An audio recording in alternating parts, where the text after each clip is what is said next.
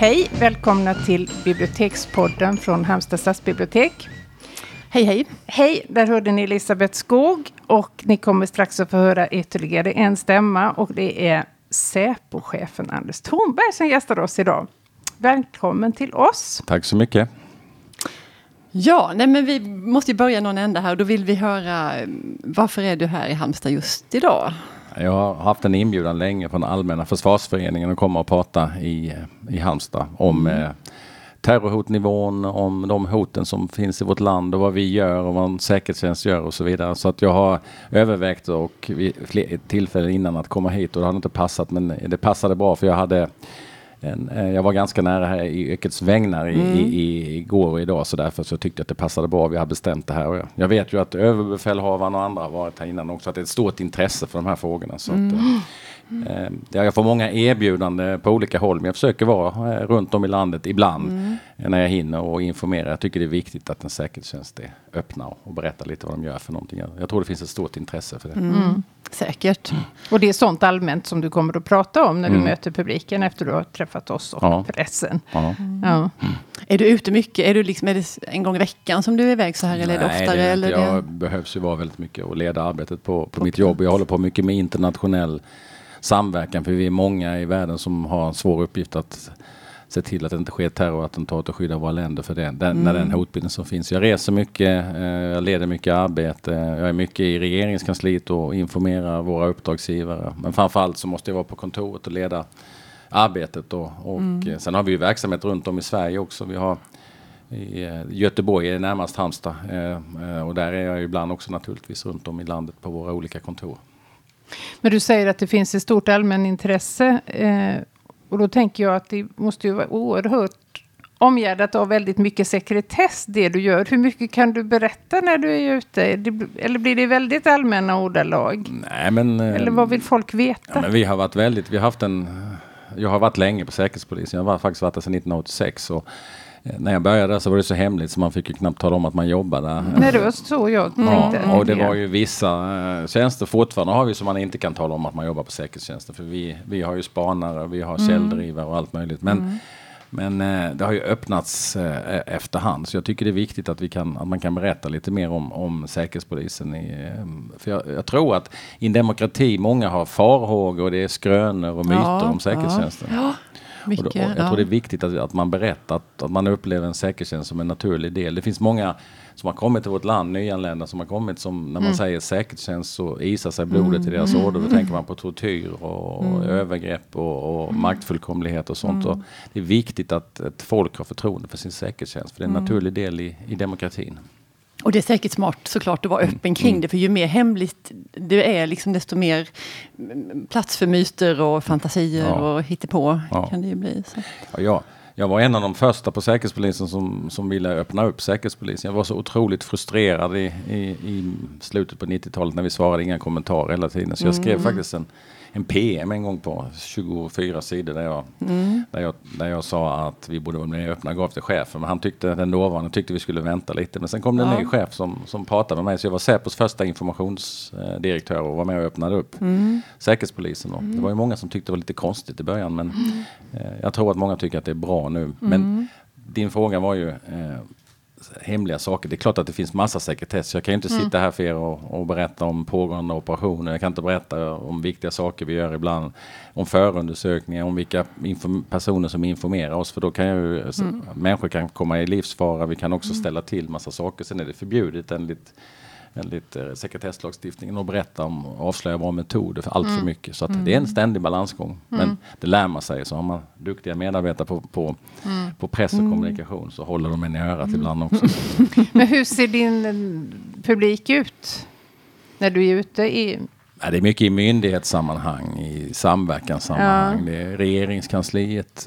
Jag kan, jag kan hålla föredrag ibland och informera delar av regeringen, mm. landshövdingar, jag är på myndigheter, ja. i olika sammanhang i Stockholm ibland. Och sen, sen är jag en hel del i, i media också faktiskt. Ja. Ja, Almedalen är jag med på. Mm. Eh, och där, I år på Almedalen så tror jag jag var med i ett 10-15-tal eh, olika evenemang på fyra, fem dagar. Vi mm. åker till Folk och Försvar uppe i Sälen. Mm. Där vi också berättar och står på scenen och berättar och ger massa intervjuer. Mm. Därför jag tänker att det här är det ju en öppen föreläsning som du håller. Mm. Även om den är i ett slutet rum mm. så att säga. Och det har varit ett oerhört intresse. Vi har fått frågor nu i flera veckors tid. Mm. När kommer han? När får man komma in? Och normalt sett öppnar vi dörrarna 15 minuter innan. Idag har vi gjort undantag så en timme. Och jag misstänker att det är fullknugat redan. Och den målgruppen som jag då har mött som har ställt den här frågorna, det har nästan utan undantag varit män. Ja.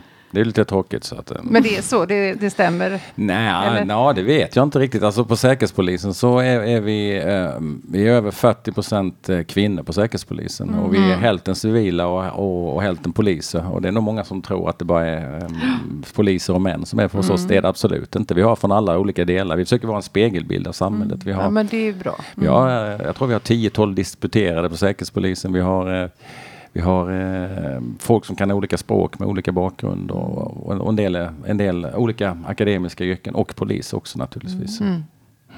Men jag tycker att det är viktigt för alla att intressera sig för de här frågorna. Mm. att, mm. Du, jag blir lite nyfiken, för du sa tidigare att du hade, redan tidigt hade du den här idén om att du ville att det skulle vara mer transparens eller mer öppet i den mån det nu kan vara. Har du andra sådana där idéer när du tänker framåt? Att så här skulle jag vilja liksom forma utvecklingen eller det här skulle jag vilja att vi blev bättre på? Eller?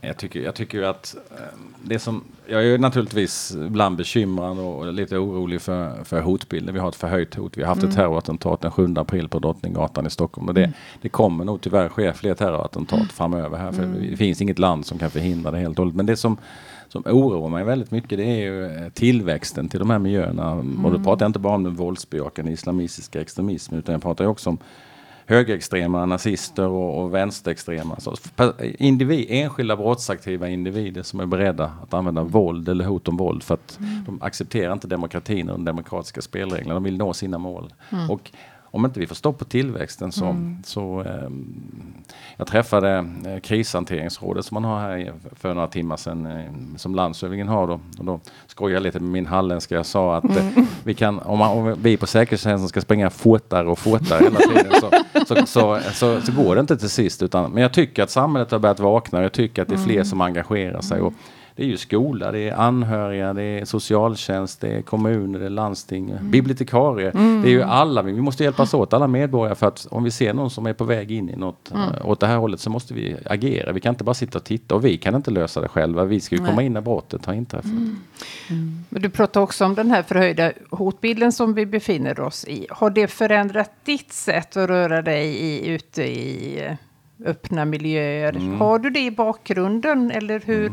Jag vill egentligen inte prata så mycket om det, Nej. för det är den negativa delen mm. av mitt. Och jag mm. brukar inte prata så mycket om min familj och sånt. Eh, för att eh, då kan jag kanske eh, mm. utsätta någon för. Men, men alltså, är man chef för Säkerhetspolisen, ja, då har man eh, en viss hotbild mot sig. Och mm. det är likadant, är man statsminister eller är man, är man politiker eller man är åklagare, polis, mm. kommunchef. Eh, man fattar en massa beslut när man är i den kommunala statliga förvaltningen som påverkar människors liv. Mm. Och då kan det många som kan bli upprörda och vill använda våld. Och det är väldigt viktigt i ett öppet demokratiskt samhälle att vi har personer som vågar ha de här posteringarna i alla fall ett tag och så man inte viker undan i beslut eller fattar mm. annorlunda mm. beslut eller viker mm. ner sig utan då är det bland annat Säkerhetspolisen, vi skyddar ju hela den centrala mm. statsledningen med mm.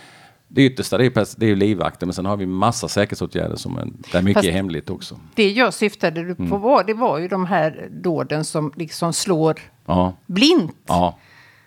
Ja, du menar så ja. Ja, ja som på Drottninggatan. Om jag hade gått där med mina mm. shoppingkassar. Mm kommer jag att bete mig annorlunda nästa mm. gång jag kommer mm. dit och har mm. det. Det är så jag menar. Jag gick häromdagen på Drottninggatan och jag tittar på hur människor beter sig och jag själv så, så mm. tyckte alla betedde sig ganska normalt. Och det satt mm. folk och, och ute och fikade och, och mm. gick där fram och tillbaks. Men det är klart att jag tror nog att många ändå tänker lite grann på det. Och, och det, det, är en sak vi vill förmedla från säkerhetstjänsten. Det är ju att man ska vara, man ska inte vara rädd för det är ju det de vill, de här individerna. Och risken, den statistiska risken är väldigt liten. Men det, deras idé är ju att skrämmas.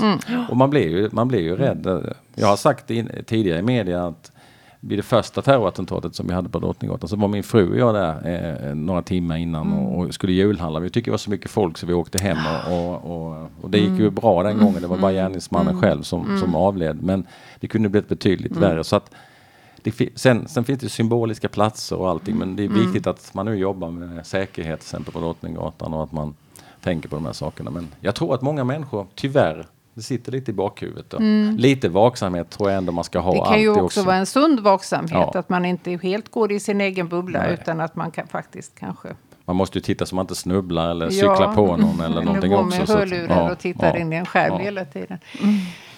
Jättespännande. Vi brukar också ställa den här ganska öppna frågan om hur började det?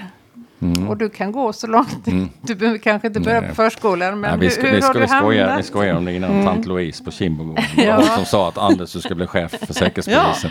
ja. Nej, alltså jag, jag, gick, jag gick gymnasiet här i Halmstad, allmän samhällsvetenskaplig linje. Och så, mm. så hade jag sökt in i jag skulle läsa till i Lund och bli jurist eller, eller lärare, jag visste inte. Men så, så kom militärtjänsten emellan och jag mm. blev eh, reservofficer. Jag var väldigt intresserad och där var det en eh, kamrat som var polis som tapetserade eh, eh, vår regemente där med polisbroschyrer, mm. eller polisaffischer. Mm. Så att, och så sa han, man fick, på den tiden fick man betalt på utbildning, man fick åka till Stockholm och, och plugga ett år. Så, det, så gjorde, sökte ja. jag det. Så ja. gjorde jag det. Och så tänkte jag, jag kanske fortsatte studierna. Men när man hade varit där i tio månader så ville man ju, som den skolutbildningen var, så var det två års praktik då. Mm. Då ville man ju bara ut och sen mm. på den vägen är det. Jag har inte tänkt så mycket på det. Jag har varit väldigt målmedveten. Jag tycker jag har ett fantastiskt arbete, mm. viktigt arbete. Jag har haft nästan alla befattningar man kan ha på Säkerhetspolisen. Jag började som spanare en gång i tiden, 1986, och var mm. jättehemlig och sen har jag haft öppna befattningar. Och, och nu är jag chef det. trodde jag aldrig skulle inträffa för det har aldrig varit någon chef inifrån någon gång. Det har alltid kommit okay. utifrån. Men ja. Då tyckte någon av någon anledning att jag skulle bli chef. Och mm. Då tyckte jag var, jag är väldigt stolt över jobbet samtidigt som det är ett stort ansvar och, och mm. lite jobbigt ibland också. Mm. Men innan den där tiden då när du gjorde lumpen och mm. träffade den här, mm. då hade du inte haft några tankar på att nej. en polis? Nej, nej. Jag, nej. Jag höll på att spela musik och, var, och jag, var, jag var rätt obekymrad som man var då på 70-talet. Man fick alltid något jobb liksom. Och, det ordnade sig. Och, det löser sig. Mm. Så man hade alla möjligheter. Så var det väldigt intressant med militärtjänsten. Jag fick göra 15 månader och så gjorde jag, la jag till sju månader. Jag lärde mig fatta beslut. Jag lärde mig att, att eh, klara svåra situationer. Prata inför hundra personer. Mm. Eh, jag lärde mig att göra omfall och sånt. Det var otroligt lärorikt. Och jag har haft mm. nytta av det hela livet mm. faktiskt. Mm. mm. Eh, jo, men så tänkte vi, det är svårt ändå för oss att liksom riktigt mm. tänka, hur, vad gör du hela dagen? Alltså, mm. Kan du berätta om en, mm. en bra dag på jobbet när du tycker att nu har jag kommit till min rätt, nu har jag, det här blev bra. Liksom, Vad kan hända en sån dag?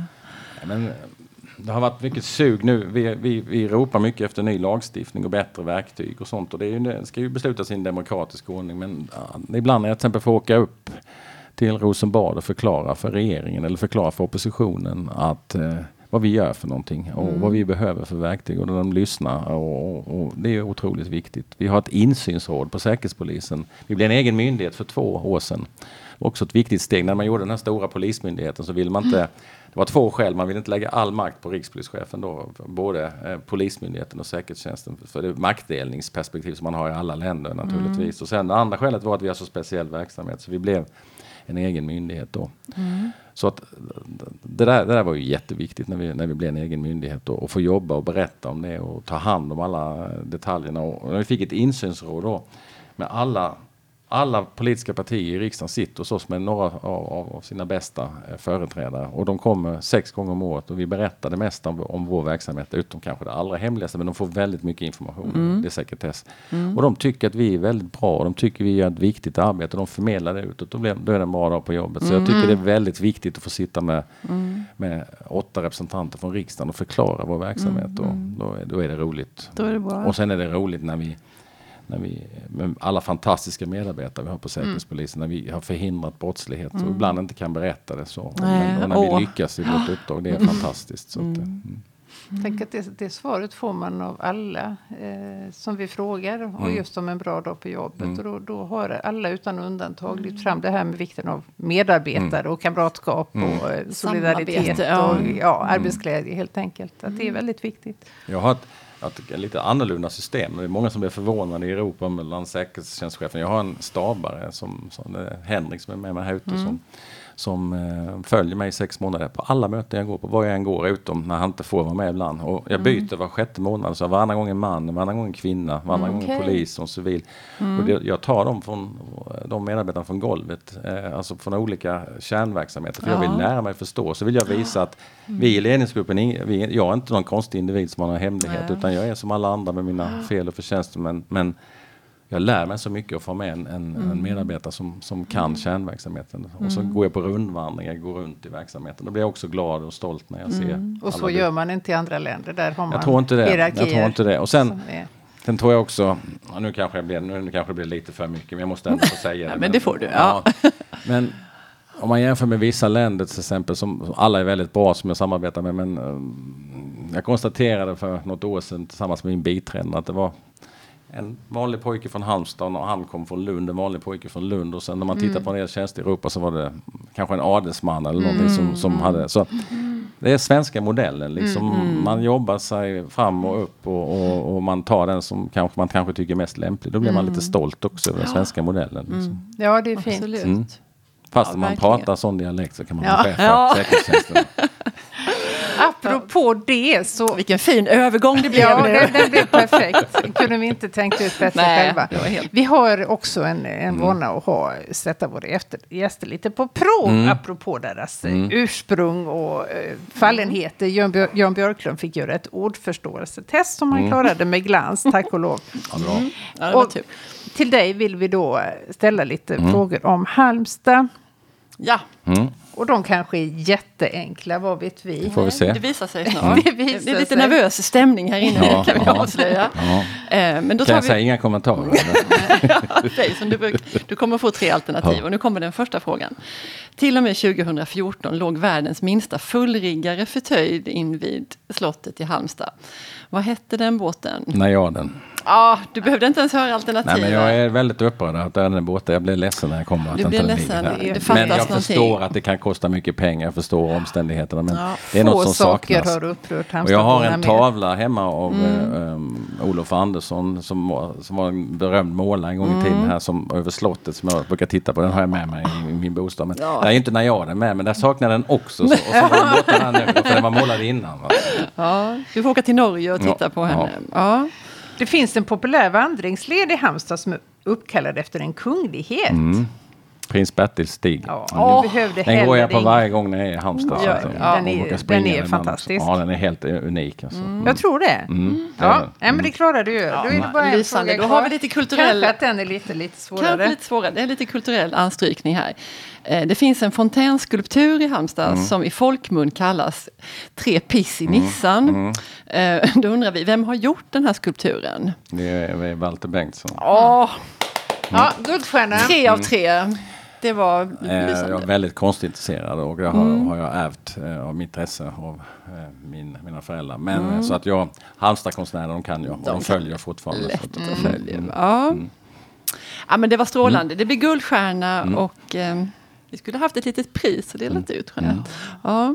Ära och berömmelse. Ära och berömmelse. En annan tradition i den här bibliotekspodden är att vi brukar sluta med att ge varsitt boktips till våra lyssnare. Mm. Alla tre. Och då brukar vi låta gästen börja. Så du skulle komma med något ovanligt tips, antydde du tidigare. Nej, men jag är, jag är väldigt speciell i ett fas i mitt liv just nu. Eh, Jag gillar att läsa och har alltid läst otroligt mycket. Så en gång i tiden när jag var spanare, när man inte behövde sitta och, man satt och väntade mycket, så läste jag, var jag på biblioteket och jag läste alla Widdings och Ja. Anders Fogelström på den tiden. Men sen jag blev Säpochef så läser jag nästan bara eh, eh, PM och eh, faktaböcker eh, och, och sånt. Eh, men jag har en otroligt bra grej. När 9-11 rapport kom, alltså den här tjocka, tjocka rapporten om vad som hände egentligen på 9-11. Då var det ett amerikanskt förlag, jag, jag var i Washington en gång och gick in på en bokaffär som hade gjort det som en seriebok. Tecknad alltså. Som en tecknad. Och, Oj. När jag, när jag, jag hade försökt läsa 9-11 rapporten var väldigt viktig på en säkerhetstjänst för att ta till sig vad slutsatsen på misslyckande och sånt så förstod jag inte den och många förstod inte den. Men när jag läste den där tecknade boken så fattade jag alltihop. Jag tyckte det var så himla unikt. Så skulle det börja brinna hemma någon gång så skulle jag nog ta med den Det- boken ut ja. först för jag tycker den är unik. Så att, när man lyckas förmedla något sånt så komplicerat på ett, på ett så enkelt sätt så Så det, Otroligt, ja. Men äh, läsa skönlitterärt och sånt det kommer jag göra sen i mitt nästa liv. Så att, ja. Mm. Då kan du komma och låna här på biblioteket ja, i Halmstad när du har vägarna förbi. Mm. Ja, Jeanette, vad vill du tipsa om? Ja, jag eh, läser med stor förtjusning en bok som heter Vargarnas historia. Och trots titeln ska jag säga, mm. för att jag tänkte vargar, det är det tråkigaste jag vet och vargarnas historia kan, ännu kan tristare. mycket känslor också ja. politiskt. Ja, oh ja, och den handlar inte ett dugg om det. Utan det är bara en liten passus, för det är ett skolarbete där hon, den här huvudpersonen, flickan i, i boken, gör om just vargarnas historia. För att hon är, identifierar sig ganska mycket med dem. Men det handlar inte boken alls om, utan det är en eh, mycket udda flicka som träffar en ännu mer udda familj. Och kommer dem nära genom att hon får passa deras barn. Och sen händer det ganska dramatiska händelser. Men det är skrivet på ett väldigt återhållet sätt. Mm. Och författaren heter Emily Fridlund. men hon är liksom, amerikan, ja. så då ska man kanske säga Fridlund. Fridlund. Jag vet inte. Det låter ännu svenskt. Ja, hon har säkert svenska rötter någon gång ja. någonstans längre tillbaks. Men Vargarnas historia mm. rekommenderas. Spännande. Elisabeth? Ja, Eh, jag läser en väldigt modern samtidsroman som heter Just nu är jag här av Isabelle Ståhl. Mm. Eh, vi var väldigt nära att träffa henne på bokmässan. Jag Oerhört nära. Och vi heter Skog och malm och det hade varit så väldigt roligt att säga här har vi skog och malm och stål. Mm. De svenska basnäringarna. Men vi fick så inte, blev det inte. Så blev det inte. Men nu läser jag boken med stort välbehag. Och, och, säger man att det är en Tinder-roman så låter det lite pejorativt och lite ja. sådär inte så fint. Men så det säger vi inte. Men den handlar om en ung kvinna som hon studerar och hon jobbar extra och hon har... Eh, hon är liksom sällan riktigt närvarande i det hon gör. Hon letar alltid efter, efter något annat. Hon dejtar någon men kanske egentligen letar, längtar efter någon annan. Um, och så har hon alltid en blick på sig själv. Hon, hon tittar alltid på sig själv. Och, mm.